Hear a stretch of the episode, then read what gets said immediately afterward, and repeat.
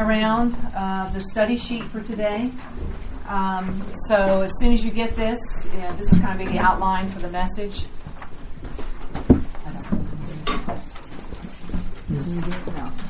A next question for you. When you just tossing it this out, just I want to thank uh, Richard and Carla for having us here. And Richard, I sent Richard the PowerPoint uh, this week. and He's got everything all set up for me, which I really appreciate. Um, I'll just make sure wait for a minute until everybody's got the paper. Wow, thank you, Bill, for a wonderful time of worship.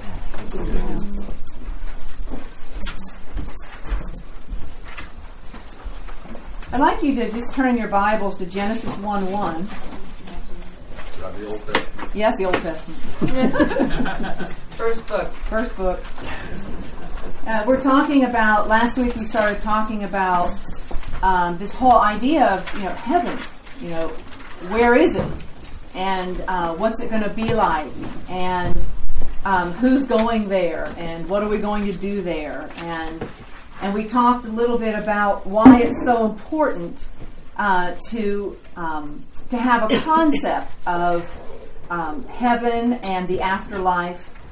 And I just wanted to, and remember, I told you last week that this that this word resurgam is a Latin word that means I will arise.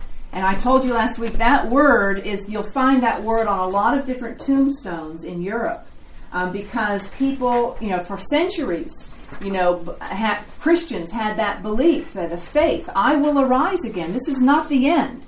When I die, it's not over. Uh, there will be another life in the hereafter. And um, in Genesis 1 1, it says, I love this because we're talking about heaven. It says in verse 1 of Genesis, says, In the beginning, God created the heavens and the earth. right there. In the very beginning, the very beginning of the story that He's given us, the Bible, it says God created the heavens and the earth. And you know what's interesting is that God's original intention was not was that we would not die. God's original intention was that Adam and Eve, He placed them in the garden. He told them to take dominion or to take stewardship over the garden, to multiply and to fill the earth. Now, I want you to think about that for a minute multiply and fill the earth, and they were not intended to die. They had relationship with God. God came in the evening and he walked with them. Adam and Eve had a perfect relationship with one another. There was no shame. There was no blame. There was no fear. There was no death. There was no sorrow, folks. That's the way it was. And so the concept of dying and going to heaven was not even the original intention. You see it? They were not supposed to die. This, this, this garden that he placed them in, they would not have even stayed there forever. They would have multiplied and filled the earth. Filled the earth with what? The glory of God. You know, there's a Hebrew word, and it's a, the Jews use this word a lot. It's called shalom. What does shalom mean? We, we, we have that word, we know that word to mean peace. But you know, it actually has a deeper meaning. The word shalom actually means fullness. It means you have everything that you need. In the Garden of Eden, there was shalom. There was order. There was beauty. There was abundance. Everything Adam and Eve needed was there. Relationship with God, the created order. The animals and human beings got along together. There wasn't any there wasn't any hatred, there wasn't any fear between a human and an animal. Adam and Eve, they knew each other perfectly and there was not any brokenness in their relationship. It was the it was paradise, folks. It was the Garden of Eden. It was shalom, beauty, order, abundance. And when Adam and Eve disobeyed God and they broke the shalom, okay? Their everything, when they disobeyed God and they ate of the tree of the knowledge of good and evil that God did not intend for them to eat of, He never wanted them to know evil. When they ate of that tree, everything was broken, folks. Everything. The relationship with God was broken, which means spiritually, death, spiritual death happened immediately. Their relationship with each other was broken. What's the first thing that happened when they ate of the tree of the knowledge of good and evil? They saw each other's nakedness and they were what? Ashamed. They had never felt ashamed before. Then they covered themselves, which means they hid. And then when God came, they were afraid of him and they hid themselves. And God said, Adam, where are you? And Adam said, well I'm afraid. We've hidden ourselves. And, and God said, What have you done? Have you eaten of the tree of the knowledge of good and evil? They were afraid. They had never been afraid of God before. They were afraid of each other. And then they started to blame each other. And, and Adam said, Well, God, that woman you gave me, she's the one that made me eat from that tree. And then Eve said, No, the devil made me do it. You see, the three immediate effects of the brokenness in the garden was shame, fear, and blame. Those things never existed before the fall. So the shalom was broken. Their relationship with God was broken. Their relationship with each other. Their relationship with the created order. Now there's going to be, uh, as we live in it in today's world, there is a curse on the world. I mean, there was a when when the when this happened in the garden. All of a sudden, now there's going to be death.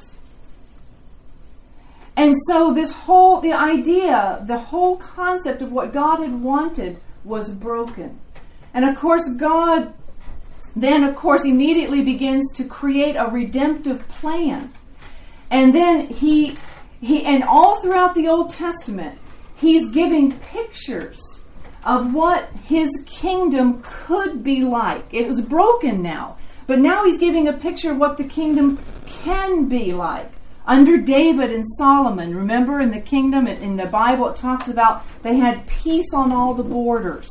He gave them the, the laws to know how to live so that they wouldn't be catching all the diseases of the peoples around them. He told them how to, how to have, how to take care of the created order, how to take care of one another, how to love. God gave glimpses of the kingdom, of how it was supposed to be. But they were only glimpses the tabernacle, the temple, all the, just glimpses. And then Jesus comes. And we talked about this last week, and I did this little this little short review on your paper that our belief about death and the afterlife are important because how we what we believe about death and the afterlife is connected to what we believe about life now. They are not disconnected. Um, the Old Testament reveals that the Hebrew people and other cultures they believed in an afterlife. The heavens referred to the sky above and the place where God was. The scriptures, both the Old and New Testaments, talked about two distinct destinations heaven and Sheol. And Sheol refers, can be translated into hell, pit, or grave. So we talked about the fact that you know, this idea that death is the end of everything is a modern idea. It was not uh, an it was not an idea that they had in the Old Testament. And then we talked about how when Jesus came, Jesus talked about that the kingdom of God had just come. The kingdom of God had come. When Jesus came, Jesus represents, well, Jesus is he, he was fully God and fully man. He, he leaves heaven, he comes here, and he starts talking about the kingdom of heaven. The kingdom of heaven is like the hidden pearl, right? Mm-hmm. The kingdom of heaven is like leaven. The kingdom of heaven is like. And he's living his life representing the kingdom. And the kingdom, the word for kingdom in the Greek is basileia, which means sovereignty, authority, rule um, in the world and in the hearts of men. And Jesus told his disciples, we, this is where we left off last week. Jesus taught his disciples to pray in Matthew 6 Your kingdom come, Your will be done on earth as it is in heaven. How we live makes a difference. Okay, so if we can, uh, I'm going to skip down on that PowerPoint. Um, okay, just keep going down. Um, so this was so this is what we talked about last week. What we believe about death and life beyond it is the key to thinking seriously about everything else. Okay, now I'm just going to keep going. Keep going. I'm just going to go down quite a bit now. Keep going. Keep going. Keep going. Okay, go. All right, go. All right, so now we want to, we're looking at the historic Christian teaching about heaven and how it differs from other views of the afterlife. Okay, next one. And we talked a little bit about other world religions. Okay. Um, back. Hold on. okay. Okay, here we Keep go. going. Yeah, Yep. keep going. Go. Go. Okay. Keep going. So the other, we talked a little bit about other world religions. That Eastern religions like uh, Buddhism and Hinduism believe in reincarnation and and the idea of karma and nirvana. The idea of death is you just want to escape from this body and you want to just disappear into the created order. That's Eastern religion. Judaism uh, focuses much more on this life now. I talked to my Jewish neighbor yesterday, the other day, and I asked him, I said, What do you believe about the afterlife? And he said, I went to Hebrew school for years. We never talked about it. We never talked about the afterlife. He said, Now he's a secular Jew. You know, Orthodox Jews do believe in the afterlife, but a secular Jew, he says, We never talk about it. He said, The focus is life right now, being a good person now. He says, We never talk about the next life. And then in Islam, they do believe in the afterlife, they believe in the final judgment, but they do not, of course, they do not believe in Jesus and what he did on the cross for us. Okay, next. Okay, so this idea of the afterlife is very important, and the idea that death is the end of everything is a very modern idea that's come out of Western philosophy. Okay, the next one. Okay, so keep going. Go. Okay, so now here's where we're going to start today. I want to look at some particular scriptures about what uh, in the New Testament of what heaven is, ta- how heaven is talked about. Okay, here's a famous one, John 14 verses 1 to 3. And we've, we've read this scripture many times. It says, let your heart, let, let not your hearts be troubled. Jesus was saying this to his disciples when he was getting ready to go to the cross. Okay, this is, this is the last, this is called the final discourse in the scriptures. This is some of the final things that Jesus said to his disciples. And he said, Don't be troubled. Believe in God. Believe also in me. In my Father's house are many rooms. If it were not so, would I have told you that I go to prepare a place for you?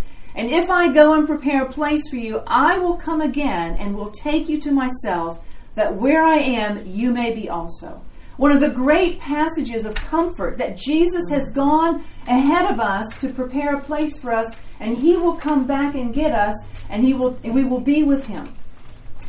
Okay, the next one um, is in uh, 2 Corinthians, verse five, chapter 5, verses 1 to 10. I didn't write all this one out. But in 2 Corinthians chapter 5, um, Paul is talking about uh, heaven. And this is what he has to say. He says, For we know that if the tent that is our earthly home is destroyed, he's talking about our body, okay, we have a building from God, a house not made with hands, eternal in the heavens. For in this tent, this body, we groan. Can anybody relate to that? you ever wake up some mornings and you know you're you're, you're groaning, you know you're you know um, your back hurts or whatever, um, longing to put on our heavenly dwelling. If indeed by putting it on we may not be found naked. For while we are still in this tent, we groan, being burdened. Not that we would be unclothed, but that we would be further clothed, so that what is mortal may be swallowed up by life. He who has prepared us for this very thing is God, who has given us the Spirit as a guarantee. So we are always of good courage. We know that while we are at home in the body, we are away from the Lord. For we walk by faith and not by sight. Yes, we are of good courage, and we would rather be away from the body and at home with the Lord. So whether we are at home or away, we make it our aim to please Him. Now that's what we talked about last week. We don't live for heaven. We live for Jesus. We don't live for heaven. We don't live to be taken out of this place. We live for Jesus whether we're here or there. We, our aim is to please Him. Folks, we're still going to be pleasing Him when we're in the next life. It's not like this life and the next life eh, are, mean, there- there's a difference, but there's a thin veil between this life and the next life. If we're really followers of Jesus, our aim is to please Him now and forever. But now we have a body that's temporary, it's going to die. Okay? I look in the mirror some days and I go, yep, it's dying. yep. Um, but we, and then it says, we must all appear before the judgment seat of Christ, so that each one may receive what is due for what he has done in the body, whether good or evil. Folks, it's standard Christian teaching that there is life after this, and that our bodies we have now are going to be more fully clothed. Folks, we're going to see this in a few minutes. We are going to get new bodies. This body will die. But we will get a new body, just like Jesus did. Jesus got a new body, a resurrected body. So again, this passage here is, is a tremendous passage of hope. That our Christian hope is that God is with us now and will be with us forever. Okay? The next one is 2 Corinthians 12. This is an interesting one because Paul is talking about a vision he had well, or, or, an experience he had. Paul says, I must go on boasting, though there is nothing to be gained by it. I will go on to visions and revelations of the Lord. I know a man in Christ, he's talking about himself, who 14 years ago was caught up to the third heaven. What's the third heaven? The one after the second. We have no idea, folks. We have no idea. Don't make a theology about it. It's something that Paul talked about. He says, whether I was in the body or out of the body, I don't even know. God knows. And I know that this man was caught up into paradise, whether in the body or out of the body, I don't know. God knows. And he heard things that cannot be told, which man may not utter. Interesting, isn't it? Paul heard things and he said, I can't even talk about them. They are not to be told for this life. Folks, all we know is that Paul had some kind of an encounter with God that took him up into the heavens. And he himself said, whether it was in the body or out of the body, I don't even know. God knows. You read a lot of books today that mm-hmm. talk about out of body experiences mm-hmm. where they went to heaven and came back. Mm-hmm. Paul had one too. But he says, I'm not even going to talk about it because there are things that cannot even be uttered. Interesting, isn't it? Go to the next one. And then, of course, this is the famous scripture in Philippians that Paul says, I love this. He says, Our citizenship is in heaven, and from it we await a Savior, the Lord Jesus Christ. And often when I'm teaching around the places that I go to, I tell people, look, we've got a dual citizenship. I'm a United States citizen, or maybe you're a Panamanian citizen, or a Chinese citizen, or a Korean citizen. But we have a dual Peruvian uh, citizenship. We have a dual citizenship, folks. We have our citizenship is in heaven, if you're a believer in Jesus, and you also have a citizenship here on earth in your own national country. Which citizenship takes priority if there is a conflict?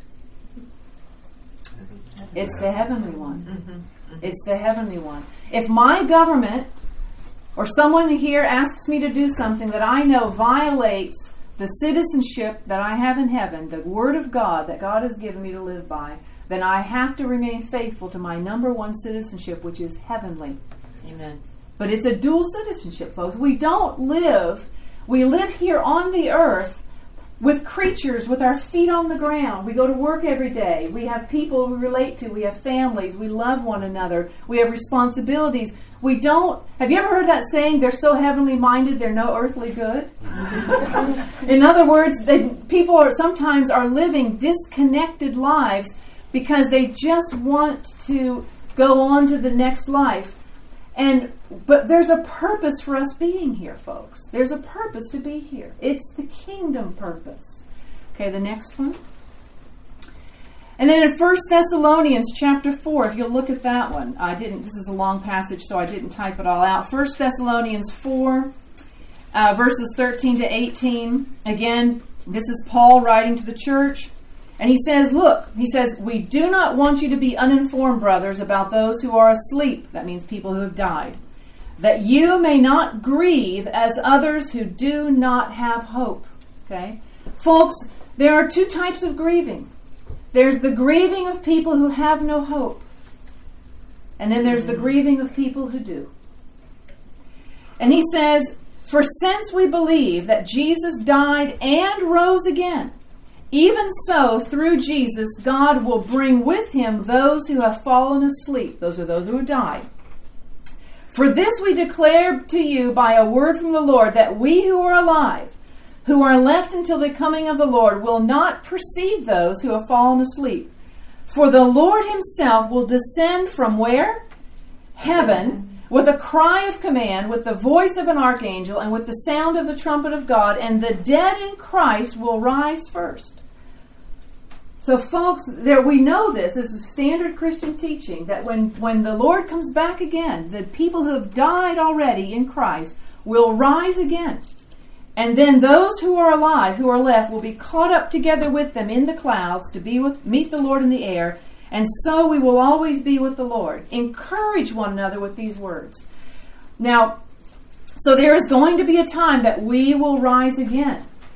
Now, the question always comes: What happens to someone who has already died, and they're they're not they're, they they haven't gotten their new body yet? All right, they're dead.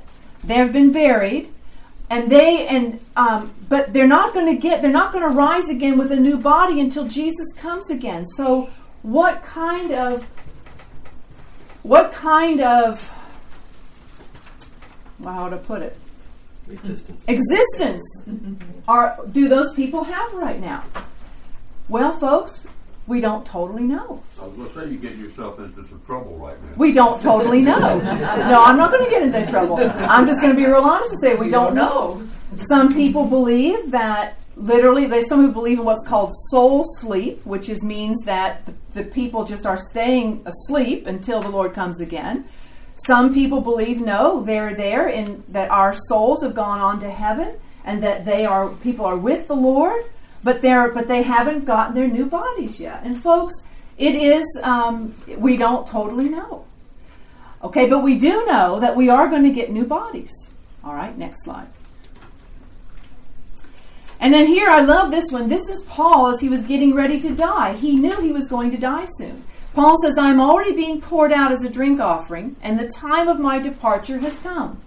I have fought the good fight. I have finished the race. I have kept the faith. What a what a statement to say. And then he says, Henceforth there is laid up for me the crown of righteousness, which the Lord, the righteous judge, will award to me on that day, and not only to me, but also to all who have loved his appearing. Paul says, I know my time has come. I know I'm getting ready to die. I've kept the faith. And there he talks about this crown of righteousness that's waiting for those who have faithfully followed the Lord. I remember seeing an interview with Billy Graham at the Billy Graham Center in Wheaton, Illinois, and they asked Billy Graham, Are you looking forward to your crown of righteousness? And you know what he said? Billy Graham said, I just hope I get in. And he says to me, you know, he didn't say that. He says, I just hope that he'll be able to say to me, Well done, thou good and faithful servant. What a hum- humble statement. Here's a man who lived his whole entire life, just turned 95 years old. He wasn't looking at the crown of righteousness. He was looking at, I just hope that my Savior will be able to say to me, Well done, my good and faithful servant. And of course, whatever crown of righteousness we get, if we even get one, what are we going to do with them? Throw them at the feet of Jesus in worship because it's all Him. Yeah. Next. Then in 1 Peter chapter 1, if you could look at that for me. 1 Peter chapter 1. Um, and this is Peter writing, and verses 3 to 9. Um, he said, Blessed be the God and Father of our Lord Jesus Christ. According to his great mercy, he has caused us to be born again to a living hope through the resurrection of Jesus Christ from the dead, to an inheritance that is imperishable, undefiled, and unfading, kept where? In heaven for you, who by God's power are being guarded through faith for a salvation ready to be revealed in the last time. And then he just goes on and just says, you know, um, that in verse 8, though you have not seen him, you love him. Though you do not now see him, you believe in him and rejoice with joy that is inexpressible and filled with glory, obtaining the outcome of your faith, the salvation of your souls. Folks, it says that we have the that be, we have been our we have an inheritance that is imperishable, undefiled, and unfading, kept in heaven because of the resurrection of Jesus Christ from the dead. I want to re-emphasize this over and over again. The resurrection of Christ is our living hope. Because he resurrected and he defeated death and defeated he defeated hell and death. He resurrected, he took on a new body, and he ascended back to be with the Father. And then he sent us the Holy Spirit, the Comforter, to be with us. That is the basis for our Christian hope. It's the resurrection of Jesus Christ.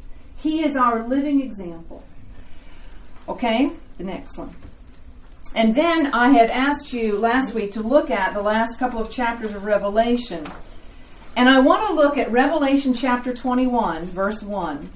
Now I want you to remember that we looked at Genesis 1 1. God made the heavens and the earth. Now look at this Revelation 21. I, I, I started today by talking about the shalom that was in the garden, and it was broken. And that means that God had to redeem, through Jesus, He had to redeem everything back to Himself. Folks, not only our sin, He is redeeming the created order back to Himself. He is redeeming everything that was lost. Everything that was lost. He's redeeming it back to Himself. You can see that in Colossians chapter 1 Christ died to reconcile everything back to himself. And in, Re- in, Revelation chapter 21, verse 1, it says here, and this is after so, the defeat of Satan, the final judgment, this is what it says Then I saw a new heaven and a new earth. For the first heaven and the first earth had passed away, and the sea was no more. And I saw the holy city the New Jerusalem coming down out of heaven from God, prepared as a bride adorned for her husband. And I heard a loud voice from the throne saying, Behold, the dwelling place of God is with man. He will dwell with them, and they will be his people, and God himself will be with them as their God. He will wipe away every tear from their eyes. Death shall be no more. Neither shall there be mourning or crying or pain, for the former things have passed away. And he who was seated on the throne said, Behold, I am making all things new. Mm. All things new, folks. All things new.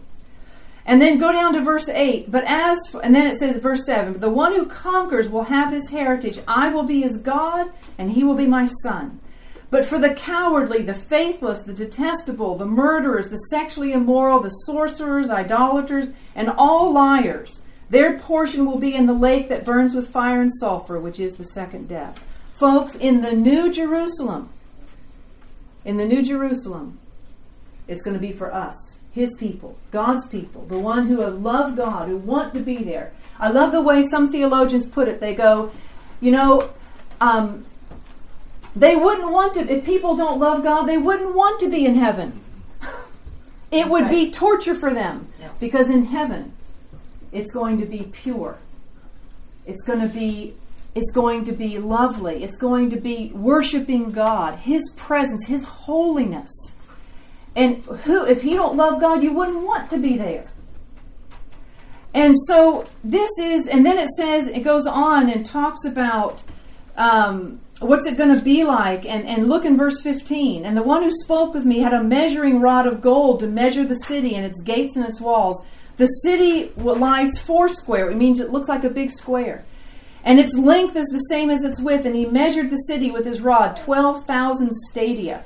Now, to put that in perspective for you, if you were to take the New Jerusalem and put it over the map of the United States, it would go from the East Coast all the way to Texas, all the way to the Texas, this way, and then all the way up and all the way down. It's it's like fifteen hundred miles wide and high and deep. I mean, it's beyond comprehension. It's the New Jerusalem, and then it says in verse 18, the walls are made of jasper, and the city is pure gold, as clear as glass. And it just describes the gates are made of pearls, and the streets are pure gold. And look in verse 22 And I saw no temple in the city, for the temple is the Lord. Folks, do you see it? In the Old Testament, there were only pictures of the kingdom the temple, the tabernacle, a picture of what it's going to be like. Now the Bible's describing what it is.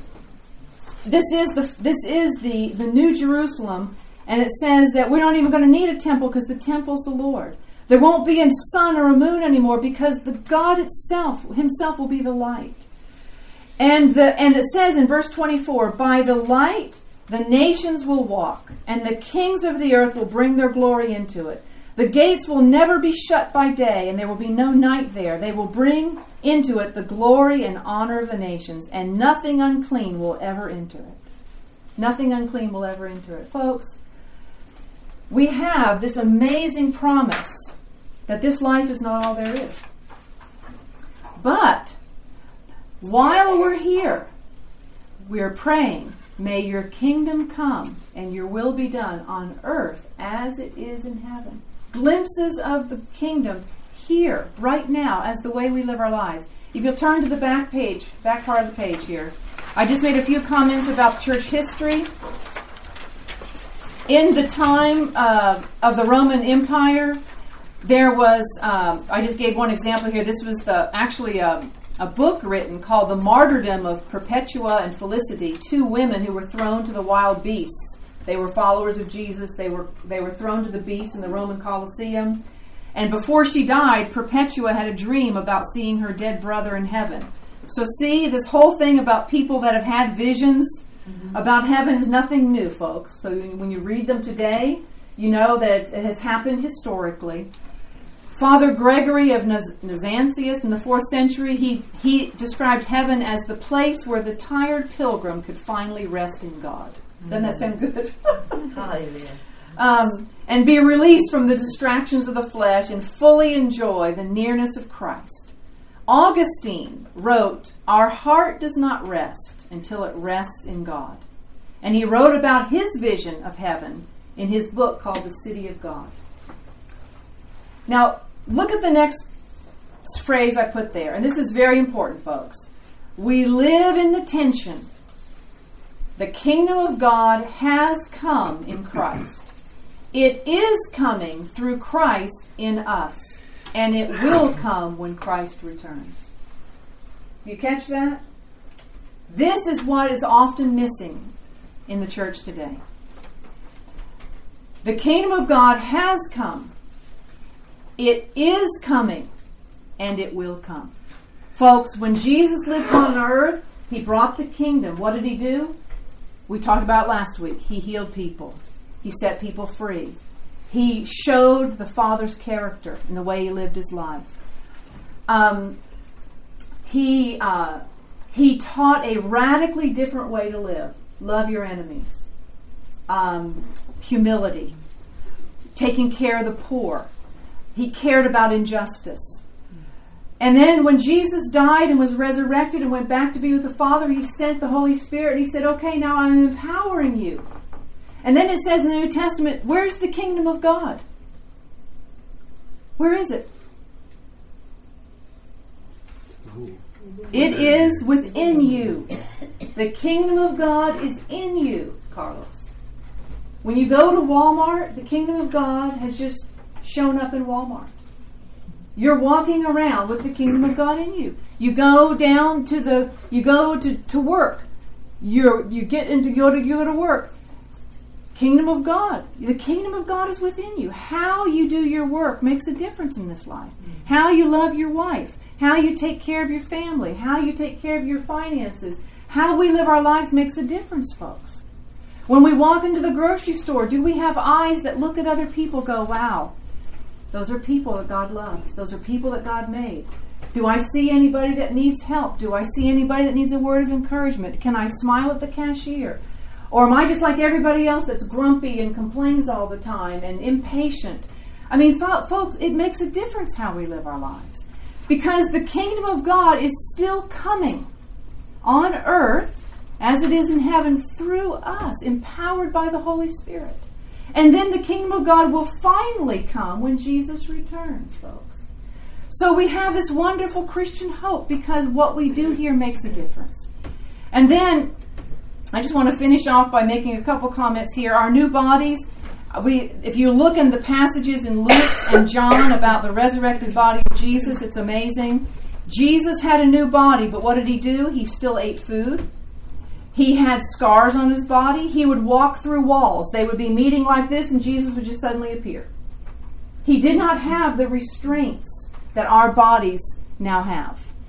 And he, um, and you know what? What will our bodies be like in the next life? Probably amazing. Mm-hmm.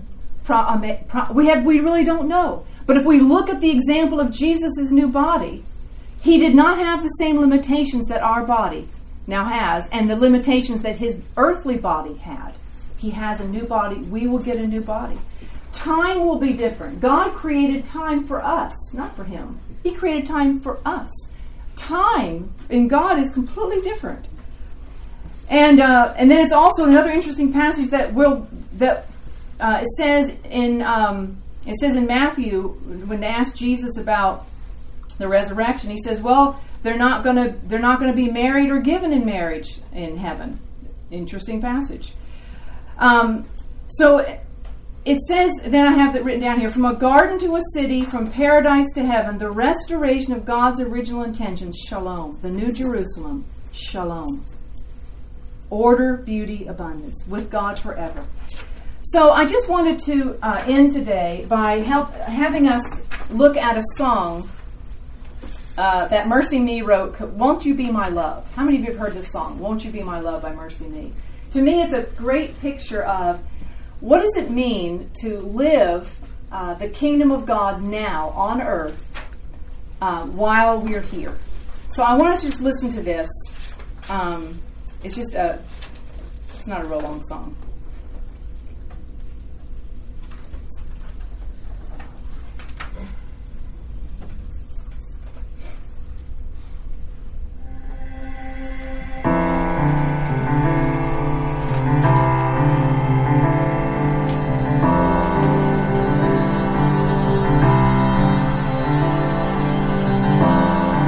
You fall asleep tonight in your warm and cozy room.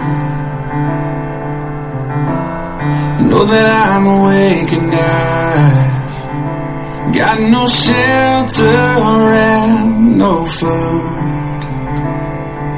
And I am not alone. My friends are broken, lost looking for someone to lead them to my cross. I need your help. I need your help.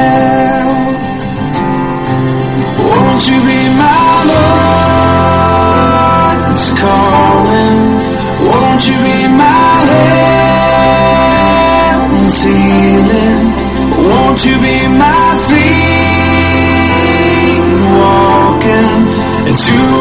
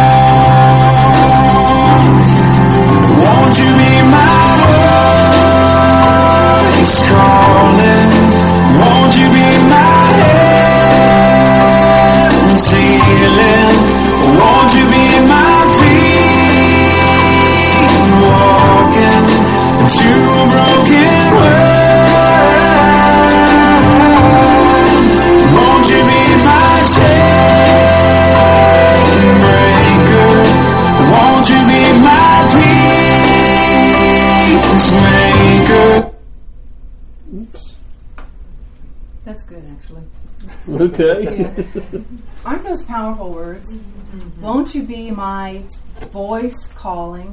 Won't you be my hands helping, my feet walking? Won't you be my chain breaker? Won't you be my peacemaker? And leading them where? To the cross. Leading them to the cross. Man, when I was preparing for this, I, my heart was so full. I was thinking of so many different things. You know, I, I mentioned this last Sunday. I mean, I had Anastasia over for dinner the other night. I was like, somebody cared enough to adopt her, cared enough to make a difference in one child's life. Roger and Wendy just adopted Henry. Um, you know, reaching out to our international friends, um, making a difference wherever we are, folks, whether it's on the NC State campus or whether we're at work, whether in our brand new marriage, how we're going to treat each other, what kind of your your marriage will make a difference in this world. Your marriage will make a difference in this world. You know, folks, there's a sense, there's a tremendous sense of purpose that God has given us, a tremendous hope, not only for the life to come, but for the life right now. And it, it just it helps me get up in the morning and just yeah have hope. Um, I was thinking about my mom. You know, I was really afraid to move her up here. I didn't know what it would mean for my life, and um, but you know what? I told the Lord the other day. I don't know what it will still mean, but I won't trade it for anything. For the last two years, the joy of seeing the, what He's done in my mother's life, and the joy that she's brought me, and the stability and some of the the the um, completion that has come into my life because she's told me stories about my dad that I never heard before. And I never lived close to my parents for most of my adult life. And that the sense of the sense of stability it has brought to me, I'll never, never regret it. And, and and my mom called me last night. She says, "You know, Camille, she's with my grant, my nephew down in Florida." She said, "You know, I'm spending time here. Uh, I'm helping people make memories of me that they will never forget." Now, that's an 82 year old woman. And her purpose right now is to help, sh- take the time to help other people in the family make memories of her that, that they will never forget. Can you believe it? 82 years old, she has purpose. She has purpose. She gets she volunteers at her church, and I went to, be, to see her a few weeks ago. Showed up at the office where she's working. And she's like, I said, Mom, she said, people love me here. yeah, and she said, and she, I, said, I said, Mom, you know, don't make sure you don't overdo it. She goes, Camille, I gotta have a reason to get up every morning. Yeah. That's how God made us, folks. Amen. Before the fallenness in the garden, people were had a purpose. They had a purpose. They had a reason to get up in the morning. There was work to do. Even after the fall, we were created in the image of God to have purpose. So I wanted to just take a moment, just think, just ask the Lord, what does He want to speak to you from the message we've heard the last couple of Sundays? That when Jesus said, "Pray that the kingdom come, Thy will be done on earth as it is in heaven." What does that mean for you? What does the Lord want to speak to you? Can we just take a moment just to be quiet before the Lord, and then we'll wrap it up.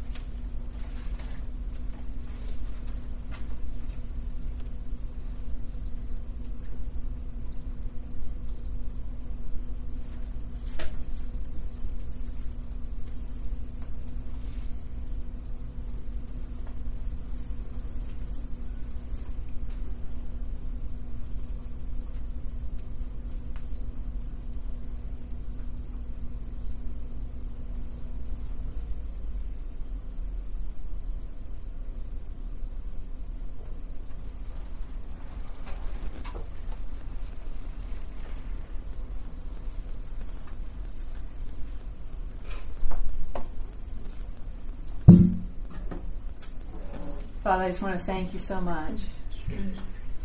Thank you, Jesus, for coming here on earth, living in a human body, restricted by a human body, and then your death and resurrection and ascension, and that you are now with the Father and you have a new resurrected body, and Lord, you will come again. And Lord, we think of those that we love that are already there with you. They already have, they're already with you, Lord. We don't understand all that that means, but they're with you. And those of us that are still here, Lord, help us to live faithful to you. To see people come to Jesus because of our life here on earth. To make a difference in our lives, Lord. To represent your kingdom. That other people would look and say, wow, that's why do you live like that? And be able to share Jesus with them. Lord, help us to be your chain breakers, your peacemakers, your hands, your feet, your love. Lord, we just need you. We can't do it on our own. Holy Spirit, we thank you that you're with us, empowering us, helping us. Lord, we just worship you this morning. And we thank you, Lord, that there is a life after this. I thank you, Lord, that we are not people without a hope. We have a great hope, and it's found in you. Bless my brothers and sisters this morning, Lord. In the name of Jesus.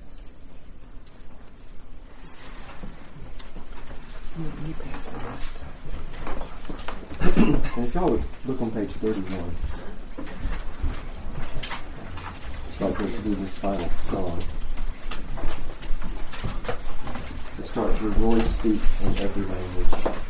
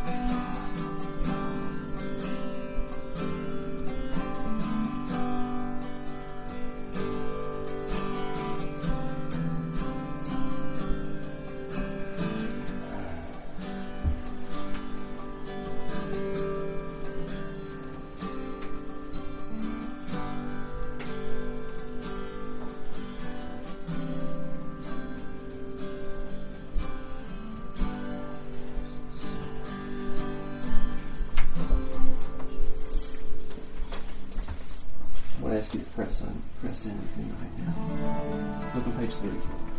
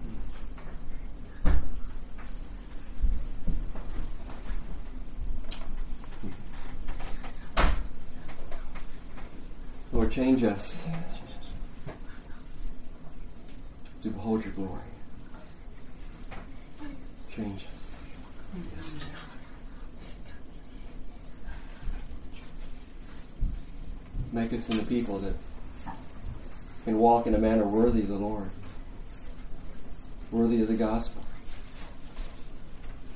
Make us into chain breakers and peacemakers, Lord. Make us into people that know that our future and our destiny and our citizenship is with you. So no matter what comes our way, Lord, on this earth, it's something that you have allowed and brought into our lives that Christ might be glorified. Lord, we just submit every every situation, every decision.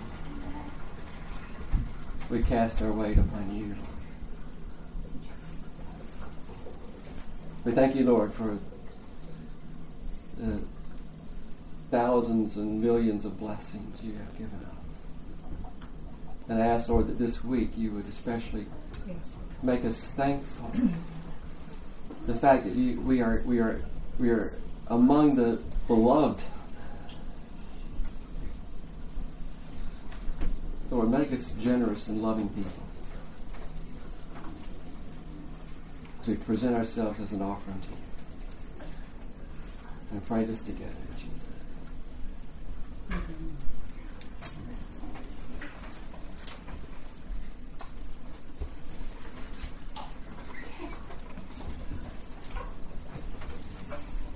Is there another prayer that anybody would like